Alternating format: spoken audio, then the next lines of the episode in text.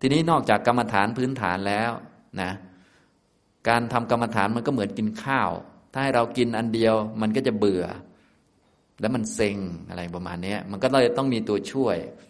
กรรมฐานต่าง ๆ มาเป็นตัวช่วยจิตด้านนั้น ด้านนี้ อะไรต่อมีอะไรหลากหลาย ท่านก็จะมีกรรมฐานนะถ้ากรรมฐานแบบสมบูรณ์ก็คำสอนของพระพุทธเจ้าทั้งหมดเป็นกรรมฐาน เราชอบบทไหนก็เอามาท่องมาสวดได้ มันนึกได้ นึกบ่อยๆ มันก็ไม่นึกเรื่องอื่น พอไม่นึกเรื่องอื่น จิตก็เป็นกุศลนั่นแหละ สรุปง่ายๆอย่างนี้ แต่ว่าที่ครูบาอาจารย์ท่านรวบรวมไว้เพื่อให้สะดวก เพราะถ้าเราไปอ่านเองศึกษาเองมันก็เยอะเหลือเกินเนาะและไม่รู้ว่าอันไหนเหมาะกับเรา สูตรไหนเหมาะไม่เหมาะมันก็ ถ้าพระพุทธเจ้าสอนเราโดยตรงก็เอาอันนั้นมาเลยใช่ไหมถ้าพระพุทธเจ้าสอนว่าอ้าเธอจงไปเพ่งดอกบัวทองซะเราก็ไม่ต้องคิดมาก เอาดอกบัวทองไปนั่งเพ่งเลยทำเป็นกสินเลยสบายเลยใช่ไหม แน่นอนต้องได้ผลแน่นอนเลย เพราะพระพุทธเจ้าเป็นคนให้ใช่ไหมอย่างนี้ทำนองนี้ แต่ทีนี้ถ้าเราไปอ่านในพระสูตรอย่างนั้น พระพุทธเจ้าสอนท่านนั้น ๆ บรรลุไปแล้ว ไม่รู้จะเหมาะกับเราไหมครูบาอาจารย์ท่านได้ศึกษามาก่อน ท่านก็เอามารวบรวมไว้ เป็นกรรมฐานสี่สิบทุกท่านคงเคยได้ยินใช่ไหมหลักของกรรมฐานสี่สิบก็มีอย่างเดียวแหละ ก็คือไม่ให้ไปคิดมาก ไม่ให้ฟุ้งซ่าน ให้มีหลักของจิตไปอยู่กับอันใดอันหนึ่งจิตจะได้สงบ ตั้งมั่นเป็นหนึ่ง หลักมีเท่านี้นะอย่างนี้นะเหมือนกายคตาสติเมื่อกี้นะเพียงแต่กายคตาสตินี้พระพุทธเจ้าแจกละเอียดดีนะส่วนกรรมฐานอื่นๆ ส่วนใหญ่จะพูดแต่ชื่อ ท่านก็เลยมีคำพีรุ่นหลังๆ อธิบายให้ด้วย เป็นกรรมฐานสี่สิบนะท่านใดสนใจก็ไปศึกษาเพิ่มได้ แต่หลักการมีอย่างเดียวแหละก็คือ ให้จิตไปนึกหรือไปจับอยู่ในเรื่องเหล่านั้น จะได้ไม่คิดฟุ้งซ่าน จะได้ตั้งมั่นเป็นสมาธิดีนะสมาธิได้ระดับไหนขั้นไหนก็จะมีแยกเป็นอย่างนั้นอย่างนี้ เหมาะกับจริตนั้นจริตนี้โอ้แจกละเอียดยิบเลย อันนี้ท่านใดเคยเรียนก็จะโอ้โหเรียนจนหน้ามืดเลย พอให้ปฏิบัติเลยไม่รู้จะเอาอันไหนเลยก็มี อย่างนี้นะ กรรมฐานสี่สิบเป็นสิ่งหรืออารมณ์ เอาไว้นึกเป็นงานทางจิต นะมีสี่สิบมีอะไรบ้างก็เริ่มตั้งแต่กสินสิบอันนี้เป็นอารมณ์สำหรับจูงจิต ท่านใดชอบเพ่งเนี่ยก็จูงจิตมันจะได้ไม่คิดเรื่องอื่นเท่านั้นแหละหลักมันมีเท่านี้ไปนั่งเพ่งเอานะเพ่งดินน้ำไฟลม อันนี้เพ่งกสินธาตุสี่เพ่งน้ำอย่างเงี้ยบางทีเขาก็เพ่งไฟอย่างเงี้ยบางท่านอาจจะเคยเห็นนะแต่อาจจะเคยเห็นในหนังอิทธิฤทธิ์ซะมากกว่า ในหนังอิทธิฤทธิ์นี่เขาเขามั่วๆนะกสินจริง ๆ ไม่มีอะไร ก็คือเขาเพ่งให้มันไม่คิดมากตอนนั้นแหละ มันคิดมากมันจิตมันฟุ้งซ่านก็หาเทียนมาสักอันหนึ่งจุดไฟแล้วก็นั่งเพ่งเทียน ใจจะได้สบายสบายเท่านั้นแหละสำหรับคนชอบ คนไม่ชอบเพ่งก็อาจจะเครียดก็ได้ เราก็ต้องดูตัวเองว่าเราชอบอะไรนะอย่างนี้นะถ้าเป็นอย่างเรื่องในสมัยพุทธกาลเนี่ยพระสารีบุตรให้พระหนุ่ม โอ้ พระหนุ่มองค์นี้ หน้าตาหล่อเหลาเป็นลูกเศรษฐีเอ๊น่าจะติด กามมั้งก็ให้อสุภกรรมฐานไป ท่านอุตส่าห์ไปทำไม่ได้สมาธิทุกทีไม่เหมาะกัน พระพุทธเจ้าต้องให้ดอกบัวทองไปนะอย่างนี้ให้เป็นนั่งเพ่งอันนี้ก็คือเป็นกสินนั่งเพ่งเอาเลย แล้วก็จะมีคำบริกรรมให้นะอย่างนี้คำบริกรรมก็ตรงตามกสินนั้นถ้าเพ่งดินก็ดินดินปฐวีปฐวีนั่นแหละ เพ่งเทียนก็เป็นไฟ เพ่งแต่เปลวไฟก็ไฟไฟนะอย่างนี้ทำนองนี้ อันนี้แต่ว่าที่พวกเราดูตามหนังละครที่มันเป็นอิทธิฤทธิ์อะไร พวกนั้นก็จะไปจริงจังพวกนั้นมันหลอกเรานะก็จริง ๆ ก็กสินจริง ๆก็คือ เอาไว้สำหรับให้เราเพ่งจะได้ไม่คิดมากนั่นแหละ หลักมันมีอันเดียวกัน ธรรมดาธรรมดานะไม่ได้เกี่ยวกับอิทธิฤทธิ์อะไรมากมาย แต่ว่าถ้าต้องการนั้นก็เป็นเรื่องพิเศษ แต่หลักของกรรมฐานเนี่ยเป็นงานทางจิต ไม่ให้เราฟุ้งซ่านให้มันเกิดสมาธินั่นแหละนะก็กสินสิบ กสินดินน้ำไฟลมกสินสีต่าง ๆ ก็ไปเพ่งสี สีเขียว สีเหลือง สีแดงสีขาวก็เพ่ง เพ่งอากาศอย่างเงี้ยนะสำหรับบางท่านเนี่ยแค่เพ่งอากาศมองฟ้าว่างๆเนี่ยจิตก็สบายแล้ว ก็นั่งเพ่งอยู่ตรงนั้น มันก็ไม่คิดมากตอนนั้นเอง หลักมันจริงๆมันมีเท่านี้เองนะไม่ได้ยากอะไรหรอกนะแต่ว่าถ้าท่านใดจะศึกษาหรือว่าปฏิบัติมันก็ต้องไปศึกษาสักหน่อยหนึ่ง อันนี้กสินก็คือ วัตถุหรือสิ่งที่ดึงดูดจิตให้เพ่งจับไว้จะได้ไม่คิดมาก อันนี้ท่านใดสนใจก็ไปศึกษาเพิ่ม แต่ว่าผมก็ไม่ค่อยได้สอนอะไรนะถ้าคนต้องการสมาธิแบบแรงๆหรือว่าจิตแบบเข้มแข็งแบบได้ฌานเนี่ยก็ต้องทำแบบเพ่งเอา มันจะได้สงบง่าย ก็คือมันไม่หลายอารมณ์มันเพ่งเอานะพวกกสินเนี่ยเขาจะทำสมาธิฌานได้ไวนะครับ อันนี้ กสินสิบอันที่สองก็อาสุภะสิบนะก็คือเอาศพระยะระยะต่างๆเนี่ยมาดู อันนี้เหมาะสำหรับคนที่รักสวยรักงามนะทุกท่านรักไหมเนี่ย คงเลิกแล้วมั้งอายุปานปูนนี้แล้ว ยังจะรักอยู่เลยบางคนก็ขนาดอายุปูนนี้แล้วก็ยังจะรักอยู่ ก็ต้องไปเพ่งศพที่มันไม่สวยนะนะอย่างเนี้ยเพ่งตั้งแต่เนี่ยศพขึ้นอืดสีเขียวคล้ำมีหนอนมาหรือว่า ศพโดนตัดขาดอะไรพวกนี้ที่น่ากลัวน่ากลัวหน่อย เห็นแล้วเรียกว่า โอ้โห ไม่สวยแน่นอนเลย เละตุ่มเปะไส้พุงทะลุมาแล้วอย่างเงี้ย จนถึงเป็นกระดูกเป็นโครงโครงอยู่นะโครงกระดูกนี่ตามวัดทั่วไปท่านก็มีเห็นไหมท่านเอาไว้เพ่ง เอาไว้ดู ดูเป็นอสุภะก็ได้ อสุภะสิบข้อที่สิบก็เป็นกระดูกไปดูก็เป็นดูเป็นกระดูกอัฐิอัฐิก็นั่งเพ่งแล้วก็ท่องไปด้วยอัฐิอัฐิอัฐิ ก็เห็นความไม่สวยไม่งามของร่างกายเนี่ยว่า กระดูกโครงกระดูกสวยไหมใครเห็นโครงกระดูกสวยนี่ก็เกินไปแล้วนะอย่างนี้มันต้องไม่สวยอย่างแน่นอนก็คือกายของเรานี่แหละเนี่ยเป็นลักษณะของอสุภกรรมฐาน อสุภภาวนานะศพที่โดนตัดขาดเลือดไหลสาดเนี่ยมันไม่สวยอยู่แล้ว ก็ไปเพ่งดู แล้วก็มีคำบริกรรมนะถ้าเป็นตามหนังสือนี่ก็มีหลายเรื่อง ให้เอากระดูกมานั่งเพ่งแล้วก็ท่องอัฐิอัฐิกระดูกกระดูกเนี่ยก็บรรลุธรรมกันเยอะแยะ แต่ว่าที่ท่องอย่างนี้เป็นทำให้จิตเป็นสมาธิเฉยๆ ส่วนอันอื่นก็เพิ่มวิปัสสนาเข้าไป เพิ่มมรรคเข้าไปอย่างนี้นะครับ นี่คืออสุภะสิบนะอสุภะกรรมฐานสิบกสินสิบอสุภะสิบนะต่อมาก็คืออนุสติสิบ นะอนุสติสิบประการเนี่ยนะก็จะมีตั้งแต่พุทธานุสติธรรมานุสติ สังขานุสตินี่พวกเราคุ้นเคยอยู่แล้ว อานาปานะเนี่ยกายคตาสติก็จะอยู่ในนี้ด้วย แต่ว่าที่ผมพูดเนี่ยขยายออกมาเยอะนะเพราะว่ามีสูตรพระพุทธเจ้าแสดงละเอียดยิบเลยเป็น 18 วิธี ก็เลยแนะนำให้ทำอันนี้เลย เชื่อมโยงได้หลายกรรมฐานเลยได้เพียบเลยนะพอทำอันนี้เป็นแล้วเดี๋ยว สามารถเชื่อมไปกระสินก็ได้อะไรก็ได้นะพอทำผมคนเล็บฟันหนังเนื้อเอ็นกระดูก กระดูกก็เป็นสีขาวก็เอากระดูกมาเพ่ง ให้เป็นวันนักสินกสินสีขาวก็ได้ อย่างนี้เป็นต้นนะ แต่ไม่ต้องทำเยอะนะ เดี๋ยวงง เอาแค่ไม่ฟุ้งซ่านก็พอแล้ว บางคนทำเยอะ แทนที่จะหายฟุ้งดันฟุ้งซะเองไม่รู้จะทำอันไหนดีนะ ก็คือเลือกอันที่มันเหมาะสม ที่ผมแนะนำเบื้องต้นก็คือให้ทำ กายคตาสติก่อนง่าย ๆนะครับ แต่นี้เมื่อพูดถึงกรรมฐานแล้วก็ควรจะพูดให้มันได้ชื่อครบสักนิดหนึ่งเท่านั้นเองสำหรับอนุสติเนี่ยก็เป็นการนึกถึงคุณธรรมความดีต่างๆ บ่อยๆเนืองๆก็คุณธรรมของพระพุทธพระธรรมพระสงฆ์ของศีลของจาคะ คุณธรรมที่ทำให้เป็นเทวดาของตัวเองเนี่ยพุทธานุสติธรรมานุสติ สังขานุสติ ศีลานุสติ จาคานุสติ เทวตานุสติ แล้วก็อานาปานสติ กายคตาสติ มรณสติ แล้วก็อุปสมานุสติ นึกถึงคุณของนิพพาน พวกนี้ก็คืออนุสติสิบอย่างนะอย่างนี้ ซึ่งพวกเราก็คุ้นเคย ส่วนใหญ่อนุสติเนี่ยเราจะคุ้นเคยหน่อย เนื่องจากว่าเป็นกรรมฐานประเภทที่เรียกว่า ส่วนใหญ่มันจะไม่ได้ฌานหรอกพวกนี้ เนื่องจากมันคิดหลายเรื่อง คิดถึงคุณพระพุทธเจ้า คุณพระพุทธเจ้าก็มีหลายเรื่อง มีหลายคำฉะนั้นเวลาคิดมันก็จะไม่เพ่งลงไป มันก็จะไม่ถึงขั้นได้ฌาน แต่ว่าก็จะดีเหมาะสำหรับพวกคารวาสหรือว่าพวกคนทั่วๆไปที่ไม่ค่อยมีเวลา เพราะว่าถ้าให้เพ่งอันใดอันหนึ่งบางทีต้องไปมีเวลาแล้วก็นั่งจ้องเอา คนทำงานก็เอา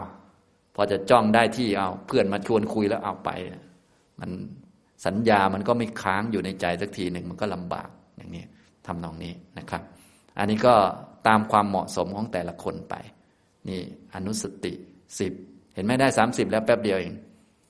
นะก็มีกสินสิบอสุภะ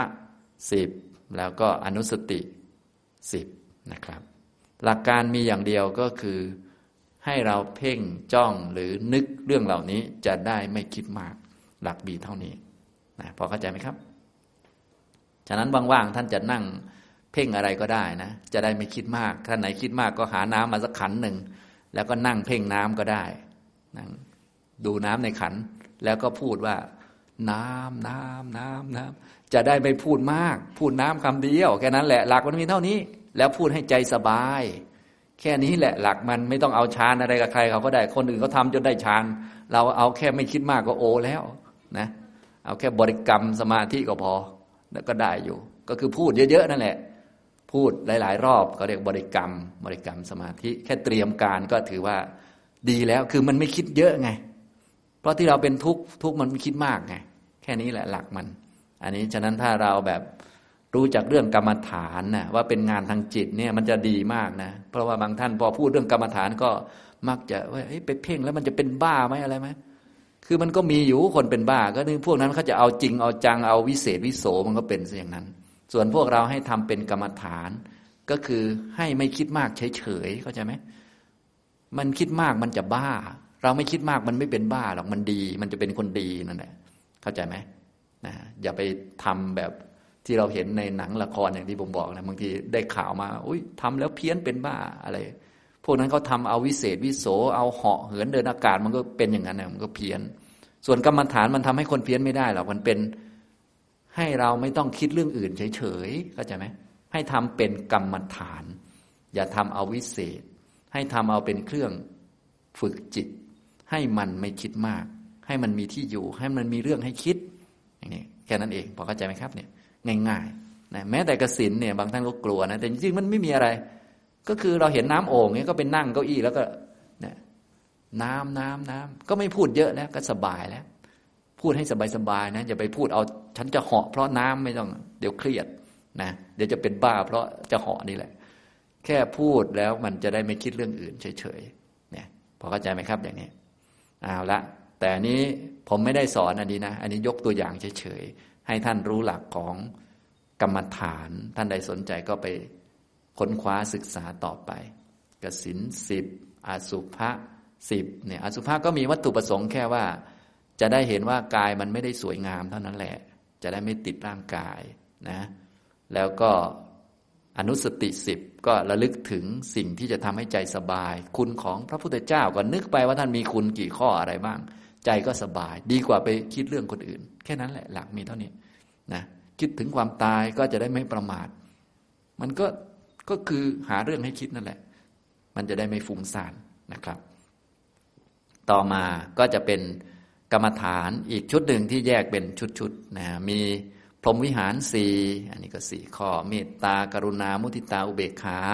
พรหมวิหารสี่อาหารเรปฏิกูลสัญญานี่หนึ่งพิจารณาความไม่สวยงามของอาหาร อาหารไม่สวยยังไงบ้าง ก็ดูเอา นึกเอาบ่อยๆนะแล้วก็ จตุธาตัววัฏฐาน คือธาตุสี่แยกธาตุสี่อีกหนึ่งแล้วก็อารูปกรรมฐานสี่สำหรับคนที่ได้ฌานสี่ด้านรูปแล้วต้องการเปลี่ยนอารมณ์ เปลี่ยนสมบัติให้เป็นอรูปเนี่ยก็อีกสี่ก็รวมเป็นกรรมฐานสี่สิบนั่นเองนะเนี่ยมีเยอะแยะเลย ท่านใดสนใจก็ไปศึกษาเพิ่ม แต่ให้รู้หลักการของกรรมฐานว่า เป็นแค่เครื่องให้จิตอยู่ เป็นเครื่องล่อจิตให้จิตมันอยู่กับที่ให้มันไม่คิดมากเท่านั้นแหละนะหลักมีเท่านี้นะครับ ก็เลยเรียกว่ากรรมฐานแปลว่า ที่ตั้งแห่งการงาน การกระทำทางจิตทำแล้วจิตมันจะสะอาดทำแล้วจิตมันจะดีงามเป็นกุศลขึ้นมาอย่างนี้นะครับ ทีนี้กรรมฐานมีตั้งเยอะตั้ง 40 เอ๊ะจะเอาอันไหนดีมาช่วย หลังจากที่ผมได้สอน ให้ทุกท่านทำกายคตาสติแล้วบางทีทำอันเดียวมันก็เบื่อเนาะกินอาหารชนิดเดียวบางทีมันก็เซ็งอยากได้อันนั้นบ้าง อันนี้บ้างเสริมเสริมเข้ามานะครูบาอาจารย์ท่านก็มีสอนเอาไว้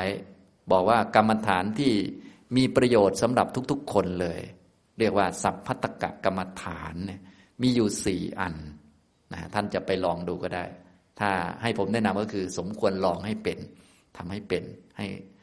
ชำนาญไว้ เบื้องต้นคือให้ทำกายคตาสติให้เป็น เบื้องต้นเป็นการฝึกให้มีสติสัมปชัญญะ ตั้งมั่นเป็นสมาธิ และกรรมฐานอีกสี่อันที่เป็นสัพพัตกะนี้เอาไว้เสริม เพื่อให้จิตเป็นกุศลต่อเนื่องกัน มันจะได้ไม่เบื่อ มันจะได้เสริมแง่นั้นแง่นี้เสริมมุมนั้นมุมนี้ จิตจะได้มีกำลัง เกิดศรัทธา เกิดความไม่ประมาท เกิดความเพียรกล้าหาญบากบั่นจะได้ไปทำต่อเพิ่มขึ้นไปได้นะฮะ ครูบาอาจารย์ท่านก็ไปศึกษามาก่อนเรา ท่านคงลองแล้วอะไรแล้ว ได้ศึกษาในพระไตรปิฎกด้วยว่า พระพุทธเจ้าสอนยังไงบ้าง เยอะอะไรเยอะนะที่มีประโยชน์จริง ๆสำหรับทุกคนด้วย ก็มาจัดเป็นสัพพัตกะกรรมฐานมีอยู่สี่อัน อันที่หนึ่งก็คือพุทธานุสติ มันอยู่หมวดอนุสติสิบแหละ แต่เอามาอันเดียวนะก็แน่นอนเลยเนาะดีมากอยู่แล้ว นะฉะนั้นท่านไหนนึกอะไรไม่ออกนะมาอยู่กับกายเสร็จเรียบร้อยแล้วกายเดินนะถ้ารู้สึกเบื่อเบื่อง่วงนอนขึ้นมาก็นั่นแหละ สวดพุทธคุณไปเลย สวดบ่อยๆเนืองๆให้อยู่กับบทอิติปิโสภควาอารหังสัมมาสัมพุทโธนะพอใจสบายบ้างแล้ว สวดหลายๆ รอบให้ใจสบาย ให้ใจไม่คิดเรื่องอื่น ให้คิดถึงว่าพระพุทธเจ้ามีคุณเก้าอย่างนี้ หลายๆ รอบ พอหลายๆ รอบแล้วต่อไปก็น้อมจิตตามไป ว่าพระพุทธเจ้ามีคุณอะไรบ้าง ทีละบททีละบทไปนะเวลาระลึกในแบบกรรมฐานเนี่ยก็ไม่ต้องหลายบท เอาสักบทหนึ่งสองบทก็พอนะการทำแบบกรรมฐานมันจะไม่เหมือนทำแบบสวดมนต์ทำแบบสวดมนต์เนี่ยเราต้องตามคนนำคนนำบางทีก็สวดเร็วๆเราก็ตามเกือบตายนะพอสวดจบก็ลิ้นห้อยเลย ไม่ได้กรรมฐานขึ้นเหนื่อยเลย ส่วนกรรมฐานจะเอาแค่สบายๆไม่ต้องเยอะ แต่ตอนสวดคุณของพระพุทธเจ้านี่สวดไปก่อน เพื่อให้จิตมันคิดวนก่อนพอจิตคิดวนได้เรียบร้อย เมื่อมาทำเป็นกรรมฐาน เราก็เอาแค่บางบทที่เราชอบมาทำนะในเมืองไทยเราส่วนใหญ่เขาจะใช้บทพุทโธใช่ไหมพุทโธ พุทโธก็ได้เอามากำหนดหรือว่าเอามานึกเป็นคำบริกรรมก็ใช้ได้ หรือเราจะใช้บทที่เราสวดหรือว่า ได้พูดอยู่เป็นประจำก็ได้ ก็คือบทอรหังสัมมาสัมพุทโธบทนี้เขาใช้ประจำเพราะเวลาเรานโมตัสสะเราก็จะต้องมีนโมตัสสะภะคะวะโตอรหะโตนี่มีอรหังสัมมาสัมพุทธัสสะนะอย่างนี้ หรือเวลาจะกราบพระเขาพูดว่าอะไรครับ พวกเราก็ต้องพูดอรหังสัมมาสัมพุทโธ ก็พูดบ่อยอยู่แล้ว ก็เอาสองบทนี้มาก็ได้ หรือจะบทเดียวก็ได้อรหังอรหัง หรือสัมมาสัมพุทโธอย่างนี้ก็ได้ อรหังสัมมาสัมพุทโธ นึก นึกให้จิตคุ้นเคยอยู่กับคำคำใดคำหนึ่งหรือสองคำก็ได้แต่อย่าเยอะ ตอนสวดเนี่ยยังไม่เป็นการเริ่มทำกรรมฐานเพียงให้จิตเรามีความคุ้นไม่ไปคิดเรื่องอื่นเฉยๆนะแต่ตอนจะทำเป็นกรรมฐานอย่าทำหลายเรื่อง เพราะทำหลายเรื่องแทนที่จะดีมันสับสน ให้ทำน้อยๆแต่ทำมาก ๆ เยอะๆซ้ำๆเข้าไป เนี่ยพอเข้าใจไหมครับนะที่มันยากก็คือตรงนี้แหละ ก็คือเราไม่รู้ว่ากรรมฐานไหนเหมาะกับเราบทไหนเหมาะกับเรา เราต้องค่อย ๆ ลองดูนะครูบาอาจารย์ท่านบอกว่า อันที่หนึ่งคือพุทธานุสตินี่มันดี ทีนี้พุทธานุสติมีตั้งหลายบท เราจะเอาบทไหนดีล่ะทีเนี้ยเราจะลองพุทโธก็ได้นะเป็นไงบ้าง ลองอรหังก็ได้สัมมาสัมพุทโธก็ได้ ลองสองคำก็ได้ ถ้าเป็นผมแนะนำผมก็จะแนะนำคำแรกกับคำที่สอง เพราะพูดบ่อยอยู่แล้วอรหังสัมมาสัมพุทโธอรหังสัมมาสัมพุทโธอย่างเงี้ยนะนึกไปวนไป จนจิตคุ้นเคย กับว่านี่ที่เราพูดเราเอ่ยถึงท่านนี่นะ นึกถึงท่านคือนึกถึงท่านผู้หนึ่งที่ท่านมีคุณว่าอารหัง สัมมาสัมพุทโธ เอออรหังเนี่ยนะคำว่าอารหังเนี่ย พระพุทธเจ้าพระองค์นั้น พระผู้มีพระภาคเนี่ย ได้ชื่อว่าอารหัง เพราะเหตุอะไรนะ อย่างนี้เราก็นึกตามไป นึกนะ ถ้าตามภาษาไทยก็จะมีบทแปลให้ใช่ไหมอารหังเป็นผู้ห่างไกลจากกิเลส แต่คำว่าอารหังจริง ๆ แล้วเนี่ยมีความหมายหรือว่ามีอัตถะอยู่ห้าอย่าง ก็แล้วแต่ว่าเราจะนึกได้กี่อย่างให้อยู่ในวงนี้ พระพุทธเจ้าได้นามว่าอารหันต์เพราะหนึ่งเป็นผู้ไกลจากกิเลส ที่พระองค์ละได้ด้วยมรรคเรียบร้อยแล้ว อันที่สองก็คือเป็นผู้ที่ ทำลายข้าศึกคือกิเลสได้เรียบร้อยแล้ว อันที่สามก็คือ เป็นผู้ที่หักทำลายกงล้อของวัฏฏะสงสารได้เรียบร้อย อันที่สามก็คือเป็นผู้ที่ควรต่อปัจจัยสี่ห้าก็คือเป็นผู้ไม่ทำบาปแม้แต่ในที่ลับเราก็ค่อยๆนึกไปนะอย่างนี้ทำนองนี้ ต่อมาก็สัมมาสัมพุทโธเป็นผู้ตรัสรู้ชอบได้ด้วยพระองค์เอง ตรัสรู้ทุกข โดยความเป็นทุกข์โดยชอบตรัสรู้ทุกข์โดยถูกต้องและด้วยพระองค์เองด้วยตรัสรู้สมุทัยอย่างถูกต้อง และด้วยพระองค์เองด้วยคิดช้าๆให้จิตมันสบาย ไม่ต้องไปแข่งอะไรกับใครนะน้อมจิตตามไปเรื่อยๆนะพระองค์ตรัสรู้นิโรธเนี่ยทุกขานิโรธะโดยถูกต้องและด้วยพระองค์เองด้วยตรัสรู้มรรคแปดว่าเป็นหนทาง โดยถูกต้องและด้วยพระองค์เองด้วยก็คิดวนอยู่อย่างนี้ จนจิตของเราเนี่ยอย่างลงในคุณ เมื่อจิตอย่างลงในคุณแล้วทราบซึ้งในคุณแล้วก็ไม่ต้องคิดนะอย่างนี้ทำนองนี้นะครับ ก็จิตเป็นกุศลและมีพุทธคุณเป็นอารมณ์ เห็นไหมเริ่มต้นตั้งแต่ท่องนึกแล้วก็เป็นกรรมฐานที่เป็นตัวสภาวะจริงๆก็คือ จิตที่เป็นกุศลและมีคุณของพระพุทธเจ้าเป็นอารมณ์ อันนี้คือตัวกรรมฐาน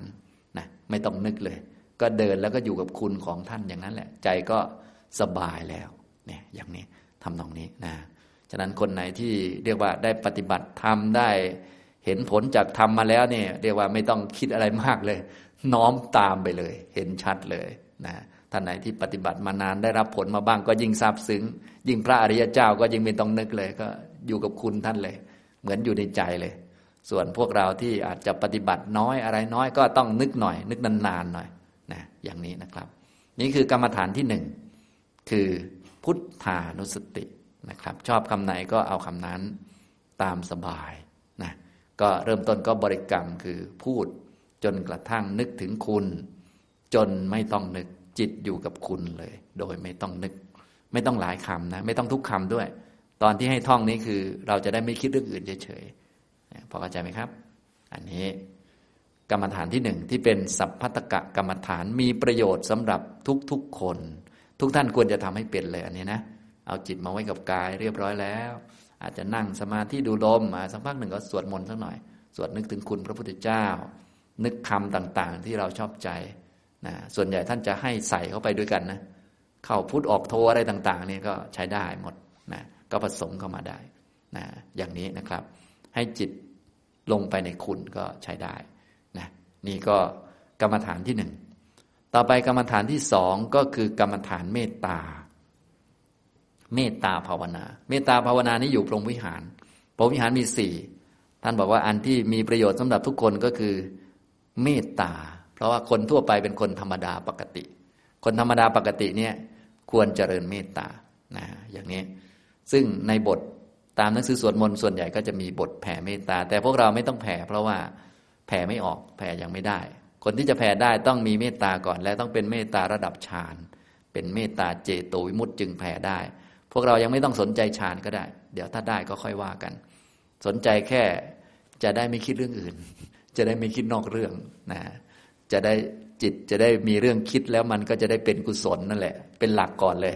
นะก็คือมาเจริญเมตตานะ จิตที่เป็นกุศลแล้วมีความเป็นเพื่อนมิตร มีมิตรไมตรีอยู่ในใจนะมีความเป็นเพื่อนเป็นมิตรกับสัตว์ทั้งหลายทั้งปวงเนี่ยเป็นอารมณ์อยู่ในใจเนี่ยเรียกว่าเมตตา ความเป็นเพื่อนเป็นมิตร ทีนี้การจะเจริญเมตตาได้ดีหรือเจริญได้เป็นเนี่ยท่านให้เอาตัวเองเป็นพยานก่อน ก็คือเราต้องรักตัวเองก่อน รักตัวเองให้เป็นก่อน ไม่กล้าที่จะคิดให้ตัวเองเป็นทุกข์ เพราะว่าความทุกข์ทางใจเนี่ยความทุกข์ทางใจมันเกิดจากความคิด ถ้าเรายังกล้าคิดให้ตัวเองเป็นทุกข์อยู่ เราจะรักคนอื่นไม่ได้ เพราะรักตัวเองยังไม่เป็น ทั้งๆทที่เรารู้ว่าคิดมากนี่มันทำให้เป็นทุกข์เรายังกล้าคิดมาก ก็แสดงว่าเราก็ไม่ใช่ย่อย เป็นศัตรูของตัวเอง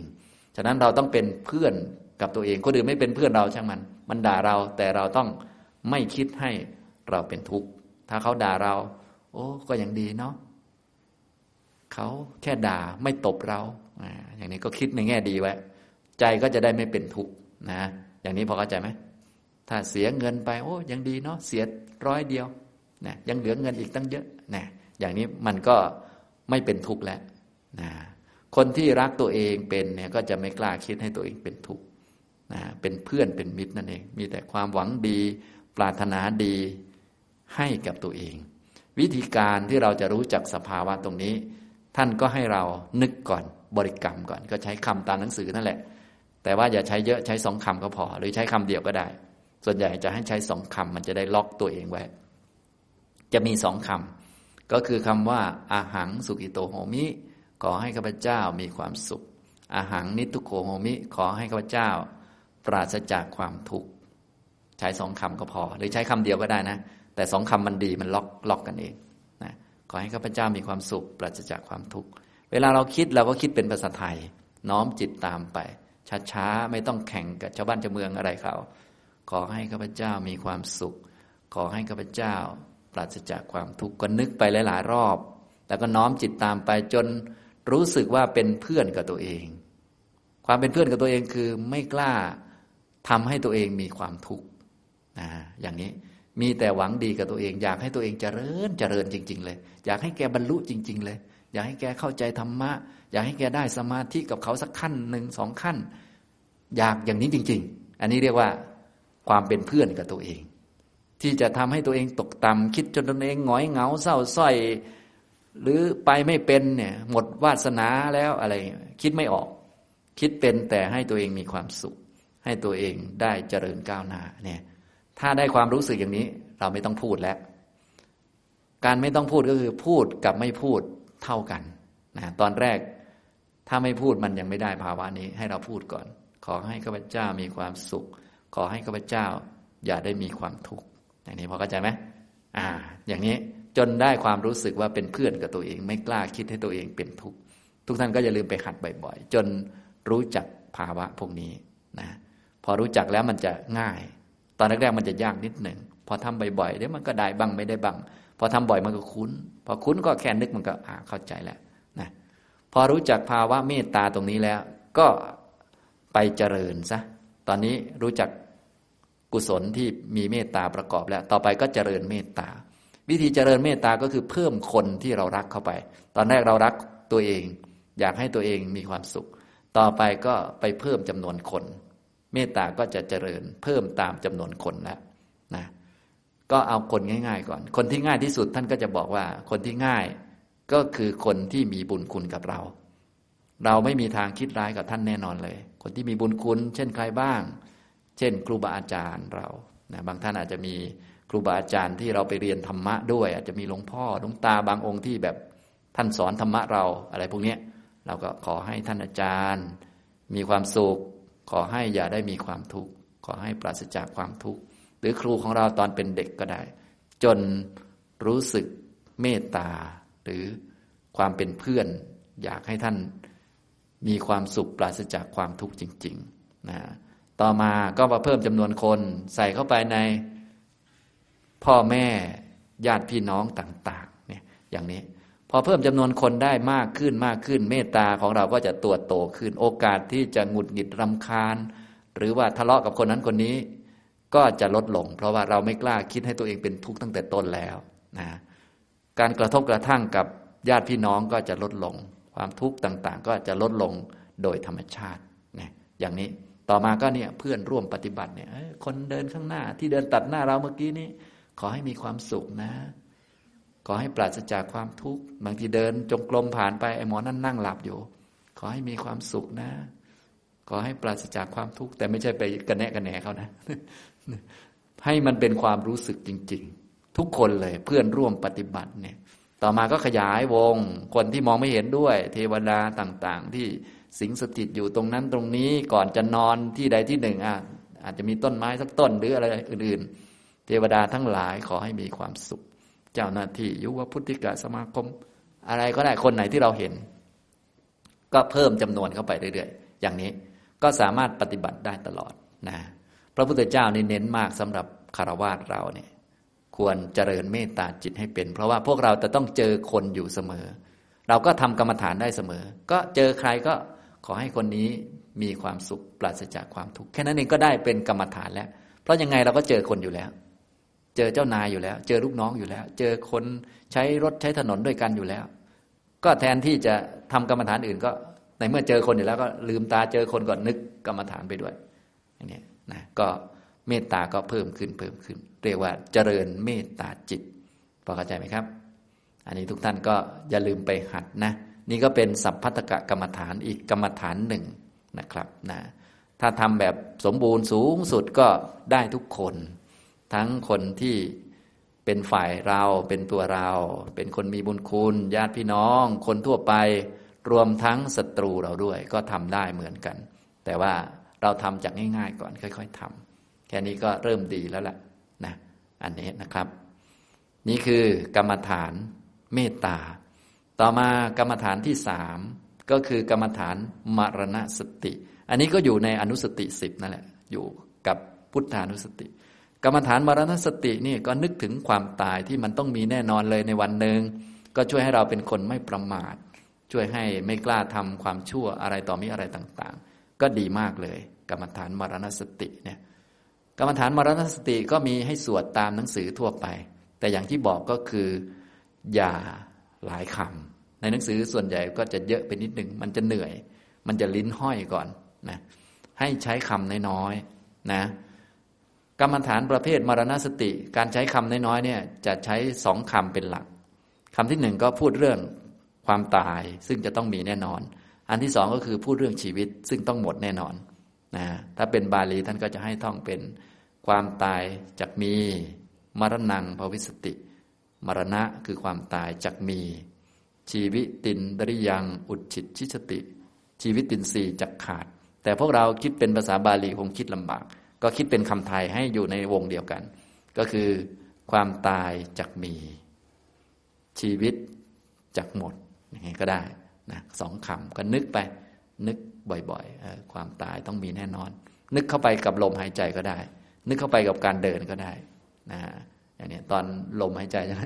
หายใจเข้าก็ความตายจะมีความตายนะ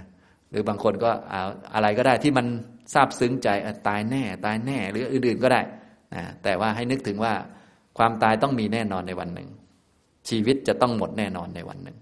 นะอย่างนี้นึกไปบ่อยๆ นึกไปวนไปนะจนกระทั่งไม่ต้องนึกจิตก็รับรู้ได้ว่า ต้องตายแน่นอนในวันหนึ่ง ชีวิตจะต้องหมดแน่นอน จนไม่ลืม อย่างนี้ก็ไม่ต้องท่องก็ได้นะฉะนั้นการท่องนี้เป็นการบริกรรมหรือขั้นเตรียมการ ยังไม่ใช่กรรมฐานจริง กรรมฐานจริงก็คือจิตเป็นกุศลที่มีความตายเป็นอารมณ์ นึกถึงความตายอย่างนี้นะพอเป็นกุศลต่อเนื่องมันก็จิตก็สบายเห็นไหมเนี่ยอย่างนี้มีกรรมฐานพื้นฐานคือกายคตาสติ แล้วก็บวกความตายเข้ามา เดินรู้ว่ากายเดินก็บวกเออเดี๋ยวตายแล้วเนาะนะเดินเท้าซ้ายก็เออชีวิตใกล้หมดเข้าไป ใกล้หมดเข้าไป ใกล้หมดเข้าไป นึกไปเรื่อยนี่เห็นไหม ได้หลายกรรมฐานผสมกันทำผสมกันไปเลย ไม่เสียเวลาด้วย แถมดีด้วย จิตสะอาดไวด้วยเห็นไหมถ้าทำเป็นนะอันนี้คือลักษณะของกรรมฐานนะครับ ที่มีประโยชน์สำหรับทุกคนเป็นสัพพัตกะกรรมฐานนะนี่คือกรรมฐานที่สามกรรมฐานมรณสตินะก็ควรหัดทำกันให้เป็น พูดสองคำนะคำที่หนึ่งคือความตายจักมี หรือจะตายแน่อะไรก็ได้แต่ ให้นึกถึงว่าความตายเนี่ยมันจะต้องมีแน่นอนในวันหนึ่ง จนมันไม่ลืมมันชัดเจนนะฉะนั้นท่านไหนที่ทำกรรมฐานอื่นๆมาแล้วทำวิปัสสนามาบ้างแล้วมันก็นึกง่าย คนไหนที่เรียกว่าไม่ค่อยได้ทำมันก็นึกยากก็ตามสภาพนั่นแหละ นึกยากก็ต้องค่อย ๆ หัด ค่อย ๆ นึกนะต้องทำอย่างมีสติ เพราะบางคนทำแล้วนึกถึงความตายแต่จิตเป็นอกุศลไม่ได้นะ แสดงว่ามันขาดสติอยู่ ก็เลยต้องมีกายคตาสติเป็นฐานก่อน พอจิตเป็นกุศลแล้วก็นึกถึงความตาย ถ้านึกถึงความตายถูกต้องจิตมันจะเบิกบาน เป็นกุศล กุศลเบิกบานเลย จิตแช่มชื่นเบิกบาน มีความไม่ประมาทเห็นคุณค่าของความเป็นคนที่มีโอกาสได้ มาเจอคำสอนของพระพุทธเจ้า เห็นคุณค่าของลมที่ยังเหลืออยู่คุณค่าของมันจะเห็นชัดนะ่ะเราจะไม่กล้าประมาทนะเพราะเรารู้ว่าเรามีเวลา จำกัดมาก ๆเลย ไม่ใช่ว่ามีเวลาตลอด ไม่ใช่ว่ากรรมเก่านี่เขาจะให้เวลาให้เวลาคุณไม่จำกัดอย่างนี้นะไม่ใช่เขาให้เวลามาจำกัดมากเลย และที่จำกัดนี่ไม่เกินหนึ่งร้อยปีด้วยนะจำกัดมากแต่เวลาเราใช้ชีวิตเนี่ยเหมือนเหมือนจะไม่จำกัดอย่างนั้นนะแต่จริง ๆ กรรมเขาให้มาเนี่ยจำกัดมาก ๆเลย แถมหนักกว่านั้นก็คือ ไอ้ที่เราบอกว่าเขาให้มาแปดสิบเก้าสิบนี่คิดเข้าข้างตัวเองเฉยๆนะ อาจจะมีอะไรบางอย่างเนี่ยเขามาแล้วว่าอาจจะต้องตายไม่กี่วันข้างหน้าเนี่ย หรืออาจจะมีกรรมตัดรอน ก็ตายไวๆนี้ก็ได้นะเนี่ยที่เราบอกว่าตายตอนแปดสิบเก้าสิบนี่เราเข้าข้างตัวเองสุด ๆ แล้วนั่นแหะเนี่ยอย่างนี้ทำนองนี้นะครับ อันนี้คือกรรมฐานที่สามมรณสติ ความตายจากมีชีวิตินทรีย์จากขาด ตายแน่นอน ความตายต้องมีแน่นอน ชีวิตหมดแน่ นะความเป็นอยู่ความเป็นคนชีวิตคนชีวิตมนุษย์เนี่ยหมดแน่นอน ที่เรามีทุกอย่างเนี่ยหมดแน่นอนเลย จนมันไม่ลืมนะที่เรามีทุกสิ่งทุกประการเนี่ยมันหมดแน่อย่างนี้นะครับ ต่อไปกรรมฐานที่สี่ที่เป็นสัพพัตกะกรรมฐานก็คืออสุภภาวนา อันนี้ก็เหมาะสำหรับคนที่ถือเนื้อถือตัว รักสวยรักงาม เพราะว่า อถือเนื้อถือตัวรักสวยรักงาม ติดข้องในร่างกายว่าสวยว่างามเนี่ยเราจะปลนเปลือมันเยอะกว่าปกติ มันจะเสียเวลามาก แล้วก็เวลามาทำกรรมฐานก็มักจะขี้แยนะ จะเดินจงกรมตากแดดก็กลัวฝ้าขึ้นหน้านะต้องทานั่นทานี่นู่นนี่นั่นวุ่นวายนะอย่างนี้จะหาสำนักปฏิบัติก็ เอออาหารอร่อยหรือเปล่า เตียงนอนนุ่มไหม มี air condition ไหมอะไรก็โอ้วุ่นวาย กว่าจะได้ปฏิบัติที แล้วมาปฏิบัติเนี่ย อุตสาหาอย่างดีแล้ว ปฏิบัติก็ขี้เกียจไปงั้นนะกลัวตายกลัวลำบากเนี่ย มันลำบากอย่างนี้นะแบบนี้มันก็ปฏิบัติเนี่ยเรียกว่ากิเลสคงไม่สะเทือนหรอกแบบนี้นะเพราะว่ากิเลสเขาจะออกได้เนี่ยเราต้องกล้าตาย แล้วก็กล้าที่จะขัดเกลานะต้องแบบโอ้โหสู้ขัดใจอะไรประมาณนี้มันก็ไม่ตายจริงหรอกถ้าเราไม่หมดกรรมนะ แต่ว่าเวลาฝึกเนี่ยเวลาขัดเนี่ยมันต้องสู้แบบนั้น ต้องฝึกแบบนั้นนะฉะนั้นถ้าเราที่ถ้าเราไม่ค่อยรักร่างกาย เห็นว่าร่างกายเป็นเครื่องใช้ สักหน่อยมันจะผุพังแล้ว มันก็จะพิจารณาได้ง่าย ปฏิบัติทำได้สะดวกขึ้น หรือใครมาด่ามาว่าเราทำท่าทางรังเกียจเราอะไรต่อมีอะไรต่าง ๆ เราก็ไม่ตกใจแล้ว เพราะว่าคือร่างกายเราก็มันก็ไม่ได้สวยงามอะไรเป็นอสุภะเนี่ยอย่างนี้ ก็ใช้หลัก อสุภะภาวนา อสุภะสิบเมื่อสักครู่เนี่ยที่พูดไปเนี่ย อันใดอันหนึ่งก็ได้มาเป็นเครื่องพิจารณา เราก็ดูว่าอันไหนที่มันชัดเจนกับเรานะร่างกายไม่สวยไม่งาม ตั้งแต่ตายขึ้นอืดขึ้นพองเป็นสีเขียวคล้ำหรือกายมันตัดขาดออกจากกัน คออยู่ข้างหนึ่งลำตัวอยู่ข้างหนึ่ง ลองนึกดูมันจะสวยไหมเนี่ย พวกเราคออยู่กับร่างกายนี่นะ ดูสวยดีเนาะ เอาเอาหัวไว้ข้างหนึ่งเอาเอาเอาตัวไว้ที่หนึ่งมันจะสวยไหมเนี่ยดูไม่จืดเลยวิ่งป่าราบเลยประมาณนั้นนะเนี่ยอันนี้เราก็ให้เราหัดนึก จนถึงเป็นกระดูกเนี่ย มันจะสวยได้ยังไงล่ะนะอย่างเนี้ยทุกวันนี้กระดูกก็หาง่ายหน่อย เพราะว่าตามวัดวาอารามทั่วไป ส่วนใหญ่ท่านจะมีห้อยกระดูกเอาไว้ แต่ต้องเป็นวัดที่เป็นสำนักปฏิบัตินะท่านจะห้อยไว้นะก็ไปดู ก็จะได้จำไว้ ว่ามันเป็นยังไง ก็ตัวเรานั่นแหละ คือ โครงอันนั้นนะก็อยู่กับเรานั่นแหละ อย่างนี้เป็นต้น เรียกว่าอสุภภาวนานะครับ ก็นึกบ่อยๆนะ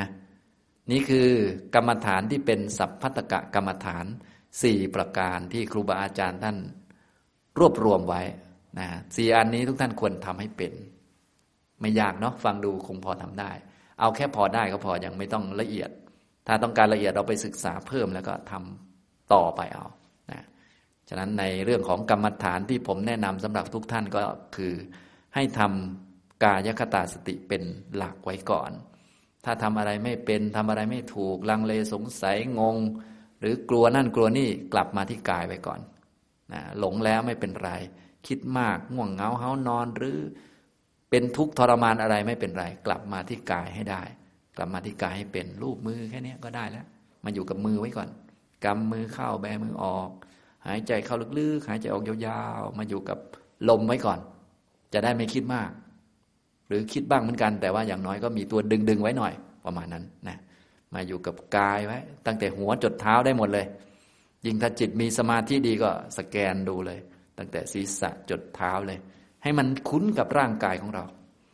กายเดินกายยืนกายนั่ง กายนอน กายอาบน้ำกายรับประทานอาหาร กายดื่มน้ำอะไรพวกนี้นะ ให้มันคุ้นเลยอยู่กับกายนะกายอยู่ที่ไหนใจก็อยู่ด้วย จะได้ไม่คิดมากไม่คิดเยอะ ไม่ฟุ้งซ่านนั่นเองเนี่ยคือกายคตาสติ ถ้าจะคิดท่านใดชอบคิดนะก็ชิงลงมือก่อน ให้มันคิดเรื่องกายนั่นแหละ คิดเรื่องผมขนเล็บฟันหนัง ก็ควรจะหัดไว้ มันจะได้คล่องแคล่ว เพราะจิตของเราเนี่ยมันชอบคิดอยู่แล้ว แต่มันคิดมันมีร่องเก่า โดยเฉพาะท่านไหนที่มีร่องความคิดไปทำนองที่คิดลบๆ แล้วคิดให้ตัวเองเป็นทุกข์ คิดว่าคนนั้นคนนี้ เห็นคนอื่นก็จับผิดเขาเก่งมากนะ ขอให้แกมาจับผิดได้ทุกเรื่องอันนี้นะ โอ้ แบบนี้ไม่ดีเลยนะ แสดงว่าร่องความคิดของเราเนี่ยหาเรื่องใส่ตัวแท้ๆเลย นะแบบนี้อันตรายมากนะ ถ้าเป็นจิตที่ชอบคิดลบๆชอบจับผิดคนนั้นคนนี้นะ ถ้าเกิดสมมุติเราไปวัดขึ้นมาอย่างนี้นะจับผิดพระนี้โอ้โห หาเรื่องใส่ตัวแท้ๆเลย อันตรายมากอย่าไปทำทีนี้มันจะห้ามมันก็ไม่ได้นะจิตเราเนี่ยโอ้มันเคยชินแล้วเนี่ย เราก็เลยต้องฝึกความเคยชินใหม่นะก็อาศัยกรรมฐานเนี่ยมาทำบ่อยๆ จากกายคตาสติก็ได้ก็มีบทให้ท่องอยู่ อย่างพวกอาการ 32 พวกนี้ หรือท่อง พุทธคุณก็ได้ ก็เป็นกรรมฐานอีกอันหนึ่งเห็นไหมก็ให้จิตมันเรียกว่าชำนาญมาทางนี้ให้มัน พอนึกอะไรไม่ออกปุ๊บมันวนมาทางนี้ หรือมาร่องนี้เลย อย่างนี้เป็นต้นนะครับทำตรงนี้นะ เวลาคนอื่นพูดปุ๊บ เราก็มักจะคิดตามที่คนอื่นพูดใช่ไหมอันนี้คือร่องเก่า ถ้าเขาด่าปุ๊บก็คิดตามคำด่าเลย คือเข้าใจเขาด่าทุกคำเลย คือเราเก่งมากเลย ถ้าเขาด่าปุ๊บนี่เรา เรียกว่า เข้าใจทุกคำเลยที่เขาด่า มีประโยชน์ไหมเนี่ย ไม่มีสู้ไม่เข้าใจสักคำก็ไม่ได้เนาะสมมติมีคนด่าเรานะแต่มันพูดเป็นภาษาอื่นนะที่เราไม่รู้เรื่องเขาด่าเราเต็มๆเลยแหละ แต่เราไม่เข้าใจสักคำดีไหมแบบนี้น่าจะดีกว่าเนาะแต่พวกเราเนี่ยพอโดนด่าเนี่ยโอ้โห เข้าใจทุกคำเลยแม่อย่างนี้แย่มากนะวิธีการก็ต้องเปลี่ยนละเปลี่ยนร่องมัน ก็คือพอเขาด่าปุ๊บนึกอะไรไม่ออกเลย นึกได้แต่ผมคนเล็บฟันหนังเนื้อเอ็นกระดูกนี่นะไหวไหมอย่างเงี้ย ต้องฝึกเอา ของมันฝึกได้ทำได้นะครับอันนี้นี่คือกรรมฐานพื้นฐานคือกายคตาสตินะครับ อันนี้ก็ได้แนะนำให้ทุกท่านทำเป็นเบื้องต้นเป็นพื้นไว้ เป็นหลักอันมั่นคงของจิต อย่าปล่อยจิตไปเที่ยว อย่าปล่อยจิตให้มันคิดนึกเรื่องอื่น ถ้าจะคิดให้คิดเรื่องร่างกาย คิดความเป็นจริงของกาย คิดกาย ปฏิกูลไม่สวยงาม คิดกายคือธาตุสี่นะคิดกายเป็นเหมือนศพก็คิดไป อันนี้โอเคนะจิตตั้งมั่นเป็นสมาธิได้ ทีนี้ก็มีกรรมฐานที่เป็นสัพพตกะกรรมฐานนะท่านใดสนใจเพิ่มก็นู่นแหละนะกรรมฐานสี่สิบไปเรียนเอาเพิ่มนะผมก็มีสอนไว้เยอะแยะนะ แต่ว่าท่านแนะนำก็คือไม่ต้องเยอะหรอกเอา เพราะว่า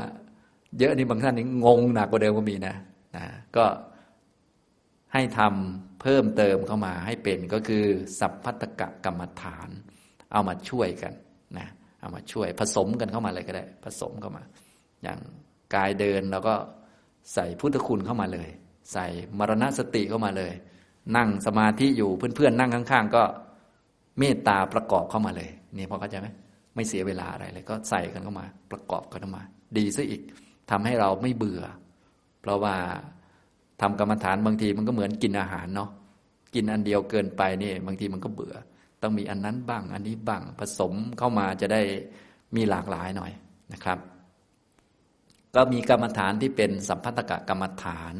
หรืออารักขกรรมฐานอยู่สี่ประการ อันนี้ครูบาอาจารย์ท่านสอนต่อๆกันมา หลายท่านที่เคยเรียนเรื่องกรรมฐานก็คงจะได้ยินเรื่อยๆแต่ว่าที่ผมสอนสอนเป็นเบื้องต้น นะอันละเอียดเดี๋ยวไปศึกษาเพิ่ม ให้เราเริ่มต้นเป็นก่อน ก็อันที่หนึ่งคือ พุทธานุสติ นึกถึงคุณของพระพุทธเจ้าให้จิตอยู่กับคุณ ชอบบทไหนก็นึกเอาเลย ในเก้าบทนั้น ให้เราสวดให้คุ้นเคยก่อน แล้วดูว่านึกบทไหนแล้วก็จิตสบาย จิตคุ้นเคย ถ้าเราชอบครูบาอาจารย์ หรือว่านับถือครูบาอาจารย์ เราก็ครูบาอาจารย์มอบบทไหนมาให้ เราก็รับบทนั้นมาเลยก็ได้ เพราะว่า ได้ศรัทธาด้วยได้อะไรด้วยอย่างนี้เป็นต้นนะ อันนี้เมืองไทยเราก็นิยมพุทโธก็ใช้ได้เหมือนกันนะแต่ที่ผมสอนเพิ่มก็อรหังสัมมาสัพุทโธก็ได้หมด จริงๆบทอื่นก็ได้นะ ได้นะพอได้แล้วท่านก็ให้นึกถึงคำนั้นบ่อยๆ ให้คุ้นเคยแล้วก็นึกถึงความหมาย เพราะทุกบทก็คือองค์เดียวกัน คือพระพุทธเจ้า ให้ใจอยู่กับท่านผู้หนึ่งที่มีคุณเก้าข้อนั่นแหละ ท่านผู้นั้นก็คือ พระพุทธเจ้าผู้ที่ตรัสรู้อริยสัจแล้วก็มาสอนพวกเรานี่แหละ ท่านผู้นั้นแหละให้อยู่กับท่านอย่างนี้นะครับ กรรมฐานที่สองก็คือ กรรมฐานเมตตานะให้หัดสองคำนะบ่อยๆ ขอให้ข้าพเจ้ามีความสุข ขอให้ข้าพเจ้าปราศจากความทุกข์นะอย่างนี้ เห็นอาจารย์เดินมาปุ๊บก็ แทนที่จะหมั่นไส้อาจารย์ก็นึกก่อนเลย ขอให้อาจารย์มีความสุข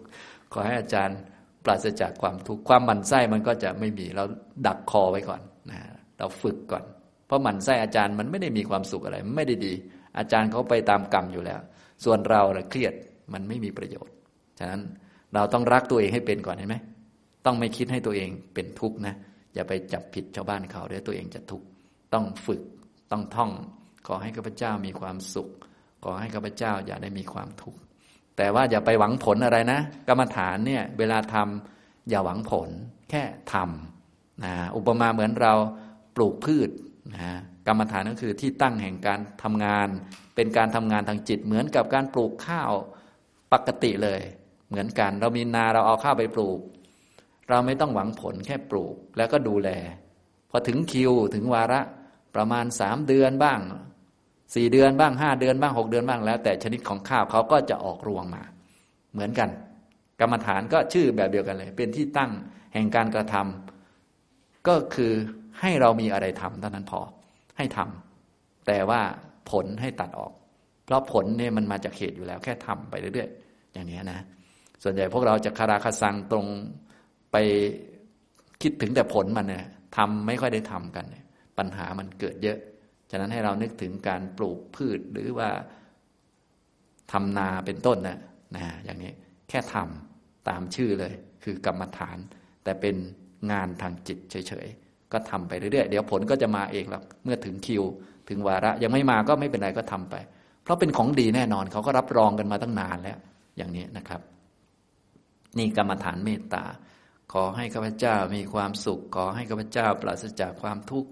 ขอให้ท่านนั้นมีความสุข ขอให้ท่านนั้น ปราศจากความทุกข์ขอให้ท่านทางซ้าย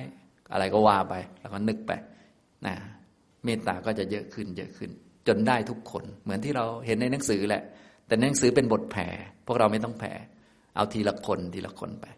นะอย่างนี้นะครับนะเมตตาก็จะเยอะขึ้น ความเป็นเพื่อนมิตรก็ดีขึ้น จิตสะอาดขึ้นเป็นกุศลขึ้น ต่อมากรรมฐาน มรณะสตินึกถึงความตาย ความตายจะมี ความตายมีแน่ ๆ ชีวิตจะหมด ชีวิตหมดแน่เลยนะชีวิตมนุษย์นี่นะ ความเป็นมนุษย์เดี๋ยวหมด ชีวิตหมด ความตายจะมี ไม่ใช่มีตอนนี้แต่จะมีในอนาคตแน่นอน ไม่ผิดเพี้ยนต้องเป็นอย่างนี้แน่นอน ชีวิตจะหมดจะหมดแน่นอน ส่วนหมดเมื่อไหร่ไม่ทราบ แต่หมดแน่นอน ไม่เพี้ยนไปจากนี้ไม่ผิดไปจากนี้ นึกบ่อย ๆ จนเข้าใจชัด จนไม่ต้องนึกใจก็อยู่กับอันนี้ แล้วก็กรรมฐานอสุภะภาวนาคือร่างกายไม่ได้สวยงามนะอย่างนี้ก็เพื่อแก้ความรักร่างกาย ติดสวยติดงามปรนเปรอมันจนเกินเหตุไป โดยเฉพาะพวกเราญาติโยมเนี่ยรู้สึกร่างกายนี่จะโอ้จะปรนเปรอมันเหลือเกินนะทำกรรมฐานก็ลำบากอะไรลำบาก กลัวแต่มันจะเป็นนั่นเป็นนี่ ก็ให้พิจารณาแล้วจะได้ใช้กายคือเครื่องมืออันนี้ให้มันเกิดประโยชน์ที่สุดต่อไปอย่างนี้นะครับนะฉะนั้นวันนี้ได้มาพูดเกี่ยวกับเรื่องกรรมฐาน ตั้งแต่กรรมฐานที่เป็นพื้นฐานที่แนะนำให้ทำก็คือกายคตาสติ แล้วก็แนะนำกรรมฐานทั้งหมดด้วย เป็นกรรมฐาน 40 เลย ว่าจริง ๆ แล้วกรรมฐานนี้ไม่ได้มีอะไรเป็นอะไรประหลาดแบบโอ้โห จะเป็นบ้าบออะไรพวกนั้น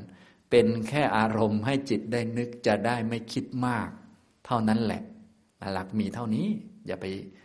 วุ่นวายอะไรมากนะอย่างนี้ แต่ถ้าจะเอาละเอียดแบบโอ้โหได้ฌานได้ อภิญญานั้น เดี๋ยวค่อยไปศึกษาต่อพวกเราเอาแค่ ให้มีที่อยู่สักหน่อยหนึ่งให้มีที่กลับที่มาใจสะอาด จะได้ฟังธรรมได้ดี ปฏิบัติได้ดี พิจารณาสภาวะที่เกิดขึ้นได้ อันนี้ก็ประมาณนี้ก่อนนะอันนี้ เลยพูดเรื่องกรรมฐาน 40 ให้ฟังด้วย